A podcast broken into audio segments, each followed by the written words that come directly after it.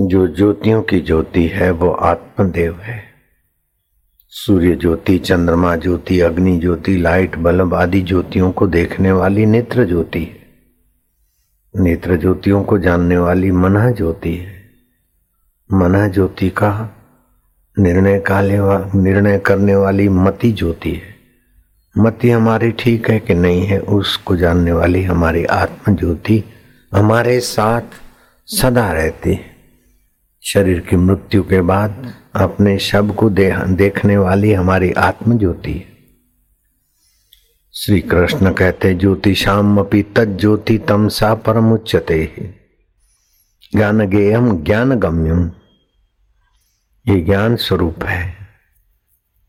नहीं जानने को भी जानती है। दुख को भी जानती है सुख को भी जानती है। गहरी नींद में कुछ नहीं देखा तो न देखने को भी जानती है। ऐसी हमारी आत्मज्योति हमारे साथ शाश्वत है। मरने के बाद भी हमारा अस्तित्व रहता है। इसीलिए श्राद्ध कर्म करने वालों को, अपने पूर्वजों का जो श्राद्ध करते हैं, उनके घर में तेजस्वी संतान आती है। धन संपदा और यश बिन बुलाए आती है। जिनके यहाँ श्राद्ध परंपरा नहीं है, उनके यहाँ चिरंजीवी आत्माओं का अवतरण नहीं होता। उनके यहाँ रुपए पैसे तो आ जाएँगे, लेकिन आत्म तृप्ति देने वाला सत्कर्म शुभ कर्म उत्साह, आनंद से नहीं होता। महर्षि जाबल्य के अनुसार श्राद्ध से पुत्र, आयु, आरोग्य, अतुलित ऐश्वर्य, अभिलाषित वस्तु प्राप्ति होती है। महर्षि सुमनु के अनुसार, श्राद्ध जैसा कल्याणप्रद मार्ग दूसरा नहीं है। विष्णु पुराण में कहा है, पितृगण ही नहीं, ब्रह्मा, इंद्र, रुद्र, अश्विनी कुमार, सूर्य, अग्नि, अष्टवसु, वायु, ऋषि, मनुष्य, पशु, पक्षी सरिसृप समस्त प्राणी श्राद्ध से तर्पण से तृप्त होते हैं। जो श्राद्ध तर्पण से तृप्त करता है, उसका जीवन अपने आप में तृप्त होता है। ब्रह्म पुराण ने कहा है, जिसके पास सुख सुविधा, धन दौलत विधि विधान नहीं है तो केवल शाक से भी श्राद्ध श्रद्धा पूर्वक श्राद्ध करता तो उसके कुल में कोई दुखी नहीं रहेगा। मार्कंडे पुराण के अनुसार जिस देश में, जिस कुल में, जिस परिवार में श्राद्ध नहीं, वहाँ वीर, निरोग शतायु पुत्र उत्पन्न नहीं होते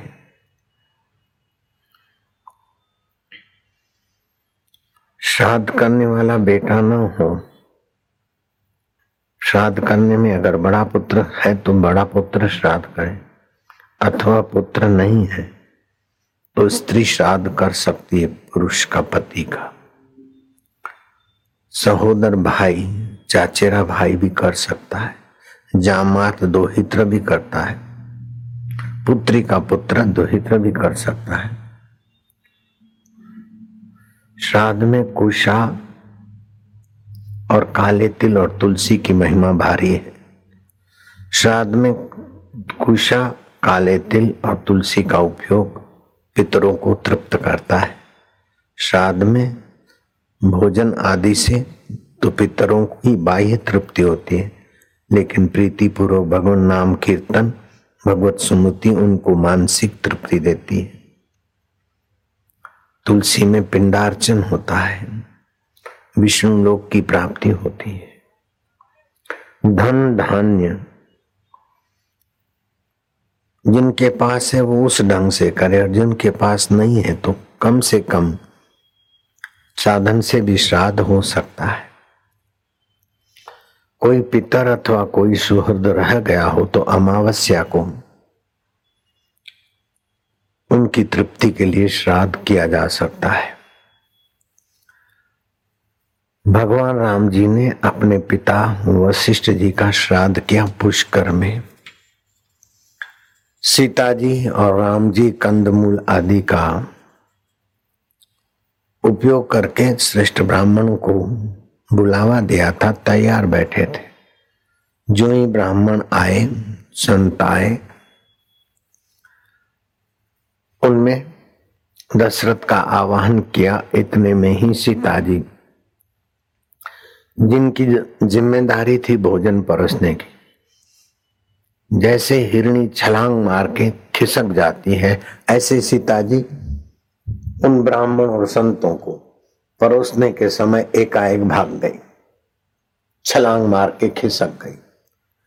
श्री रामचंद्र जी ने अनुमान लगाया कि सीता बुद्धिमती है, कोई विशेष कारण होगा। सीता का सारा काम श्री रामचंद्र जी ने संपन्न किया परोसने का। ब्राह्मण और संत भोजन करके चले गए कन्नमूल आदि फिर जैसे सिंह से सीमी हुई हिरणी देखती देखती अपने घर के तरफ़ आए, ऐसे सीता जी आई। राम जी चकित होकर पूछते हैं कि सीते, ऐसा तो क्या था कि डरी हुई हिरणी की नाई तू? अदृश्य होने लगी। बोले, आपके हैं, पिताश्री। पितृलोक से उस ब्राह्मण के तन में प्रविष्ट हो गए थे। अब ससरा के आगे इस प्रकार के वलकल पहनकर बहू कैसे आगे आएगी? ससुरा जी को, मैं कैसे परोसूं? मेरे को एहसास हुआ। औरंगाबाद है महाराष्ट्र में। औरंगाबाद से 50-55 किलोमीटर की दूरी पर पैठान है। मैं उस जगह को अच्छी तरह से देख के आया, जान के आया। जहाँ एक नाथ महाराज जी रहते थे, उनका घर भी देख के आया। जहाँ पूजा पाठ करते थे, वो भी देख के आया। उनके पुत्र पौत्र परंपरा से अभी वहीं रह रहे हैं वो भी मैं सब बड़ा आदर रखते मेरे लिए। एक नाथ महाराज ने अपने पूर्वजों का श्राद्ध करना था। पत्नी का नाम था गिरजाबाई। गिरजाबाई ने श्राद्ध का जो भी व्यंजन बनाना है, चावल, खीर, सीरा, पूरी, ये, वो, जो भी तो सुबह सुबह बेख मंगे। दीवार के करीब आपस में गपशप लगा रहे थे कि आज एकनाथ महाराज के यहाँ हलवा, पूरी और व्यंजन घुट रहे हैं। क्योंकि आज श्राद्ध है तो दूसरे भीख मंगने का भाई, वो तो ब्राह्मण हर हर महादेव करेंगे। अपने को तो वही रोटी के बदले पूरी मिलेगी और चावल मिलेंगे। ज़्यादा कुछ किया मांगा तो कुछ और थोड़ी बहुत कड़ी दाल मिल जाएगी। ये तो ब्राह्मणों का व्यंजन है। अपने भिखमंगों के भाग्य में तो वही है। रूखा सूखा था, अथवा थोड़ा सा। एक नाथ जी महाराज साधना में बैठे थे ध्यान भजन में, उन्होंने उनकी गुफ्तगु सुन ली। वो सरल संत थे, उदार संत थे। उनकी पत्नी बड़ी सुशील थी, नाम गिरजा था। गिरजे, ओ गिरजू, वाणी ऐसी बोलिए मनवा शीतल हो सुनने वाले का हृदय भी कमल के फूल की नाई खिल जाए। कौआ काका धन हरे, कोयल काको दे, मीठे वचन बोल के जग अपनों करी ले। मार्केटिंग वाले, वालों के पास पहला ही हथियार है मधुर वाणी। हँसते अपना तो महसूस कराते बात करें, तभी मार्केटिंग होती है।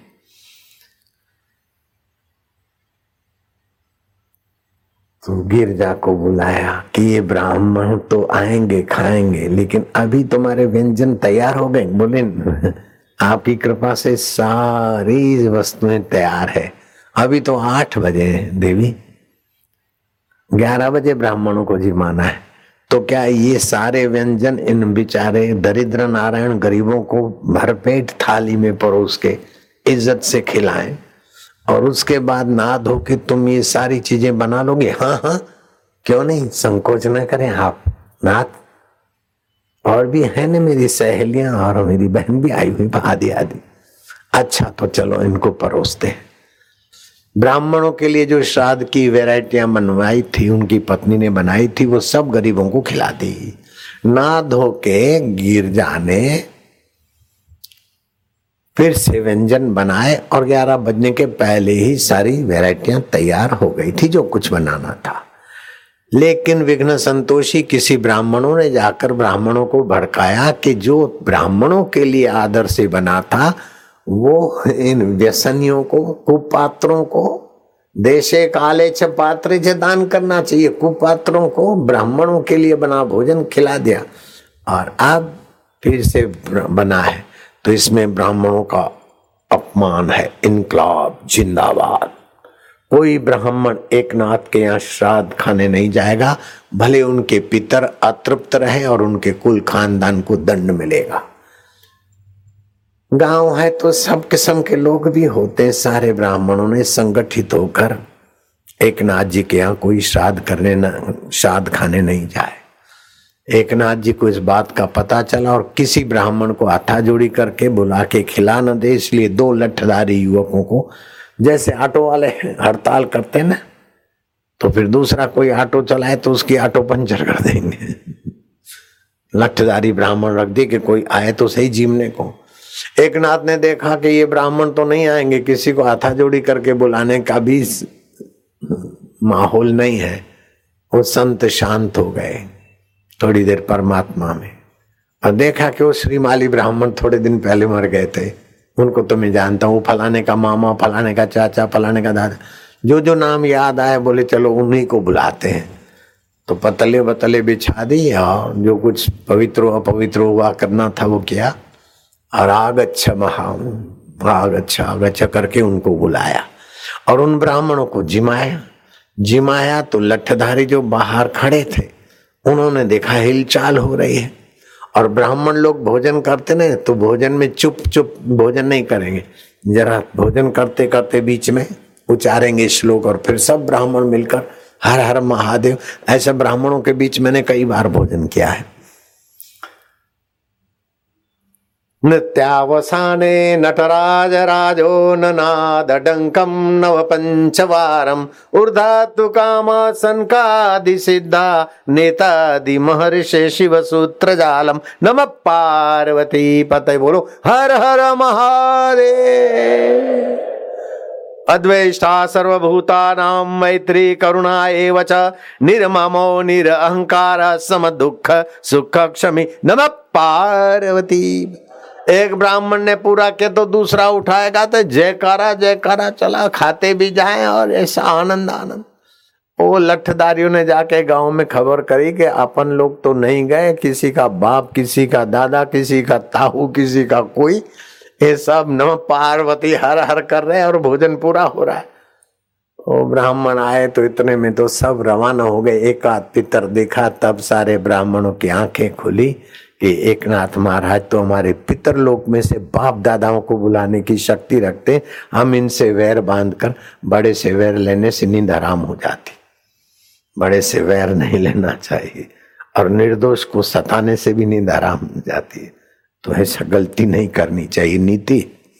ब्राह्मणों ने एक नाथ जी के साथ समझौता कर दिया। तो इस बात से भी सिद्ध होता और मैंने मेरे पिता का श्राद्ध किया और मैंने जाँच की थी। मेरे पिता मरकर कहाँ है? तो फिर मैंने देखा कि उनको श्राद्ध करने के बाद उनकी बुद्धि में कुछ फ़र्क पड़ा और एक अच्छी जगह पर अभी है, जो अभी उन्नति के तरफ़ जा रहे हैं। मनुष्य चोले में है। जय राम जी की तो मेरे पिताजी मर गए थे तो मेरी बहन के प्रति उनका बड़ा स्नेह था तो सपने में उनको देखते भी थे। और बाद में रोती थी, पिताजी तुम चले गए, मैं मद्रास और तुम अहमदाबाद से चले गए। तो उनको बोला, अब तो तुम्हारे यहाँ आ भी गया हूँ, तुम क्यों चिंता करते उसके बाद उसकी चिंता भी चली गई आदि आदि ये सब होता है। इस सीज़न में खीर खाना हितकारी, खट्टी छाछ, खट्टी दही, खट्टा आचार तली हुई चीज़ें इस सीज़न में सिर दर्द और कई बीमारियों को जन्म दे।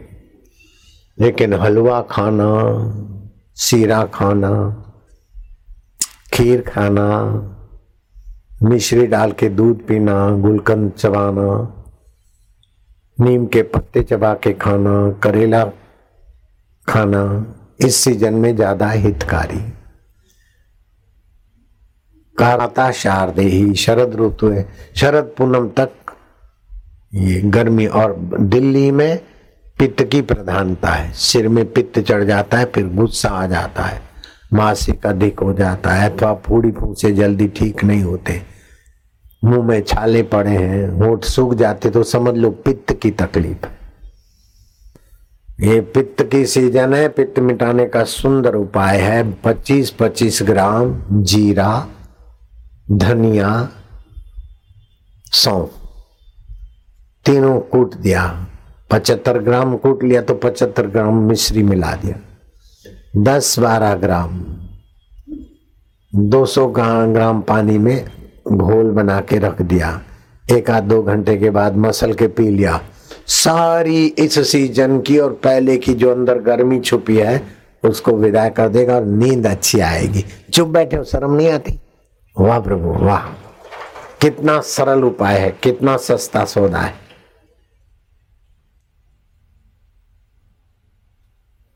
भाग्य की बात। बीस ग्राम, पच्चीस ग्राम जीरा, पच्चीस ग्राम सौंफ, पच्चीस ग्राम धनिया। कूट लिया और पचहत्तर ग्राम मिश्री कूट के रख दी। बन गया पाउडर, दस बारह ग्राम रोज दस बारह ग्राम रोज भिगा दिया, एक दो घंटा भीगने के बाद उसको मसल के सुबह पी लो, शाम को पी लो, नींद अच्छी आएगी और गर्मी निकल जाएगी। जिस देश में श्राद्ध नहीं करते, उस देश में चिरंजीवी सपूत भी नहीं होते, सदाचारी सपूत भी नहीं होते। और देवताओं को, यक्ष गंधर्वों को परास्त करने वाले वीर योद्धा पैदा नहीं होते।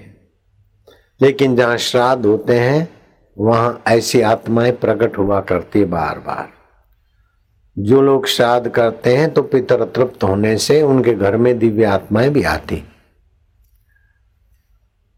भगवान राम ने बस दशरथ राजा का श्राद्ध किया था और एकनाथ महाराज ने अपने पिता का श्राद्ध किया था। हम भी अपने पिता का, माता का, दादा, दादी, नाना, नानी सबका श्राद्ध करते हैं। लेकिन जो हमारे ध्यान में आते उनको भी हम तर्पण आदि करके उनकी सदगति का कर लेते मुझे पक्का याद है कि एक व्यक्ति मेरा कुप्रचार करने में लग गया था। मैंने उसको डांटा था। उसने चंदा किया था मेरे नाम से तो मैंने उसको बुरी तरह डांटा था। फिर उसने कुप्रचार चालू कर दिया। उसके बेटे ने भी, और भी कुछ। बेटा फिर अमेरिका गया तो अपेंडिक्स में ऑपरेशन में मर गया, और वो व्यक्ति भी कुप्रचार के कारण समाज की नज़रों से गिर गया। उसको शमशान में ले जाने के लिए किसी सिंधी समाज ने कंधा नहीं दिया। आखिर उसकी लड़कियाँ और दूसरी महिलाओं को लेकर गई। शमशान में महिलाओं को जाना वर्जित है। फिर भी उसकी लड़की और कई दूसरी मायों को लेकर, चार मायों को उसके शब को शमशान में जलाने ले गई। और जो माया गई, उनके घर से संपत्ति चली गई, कंगले हो गए।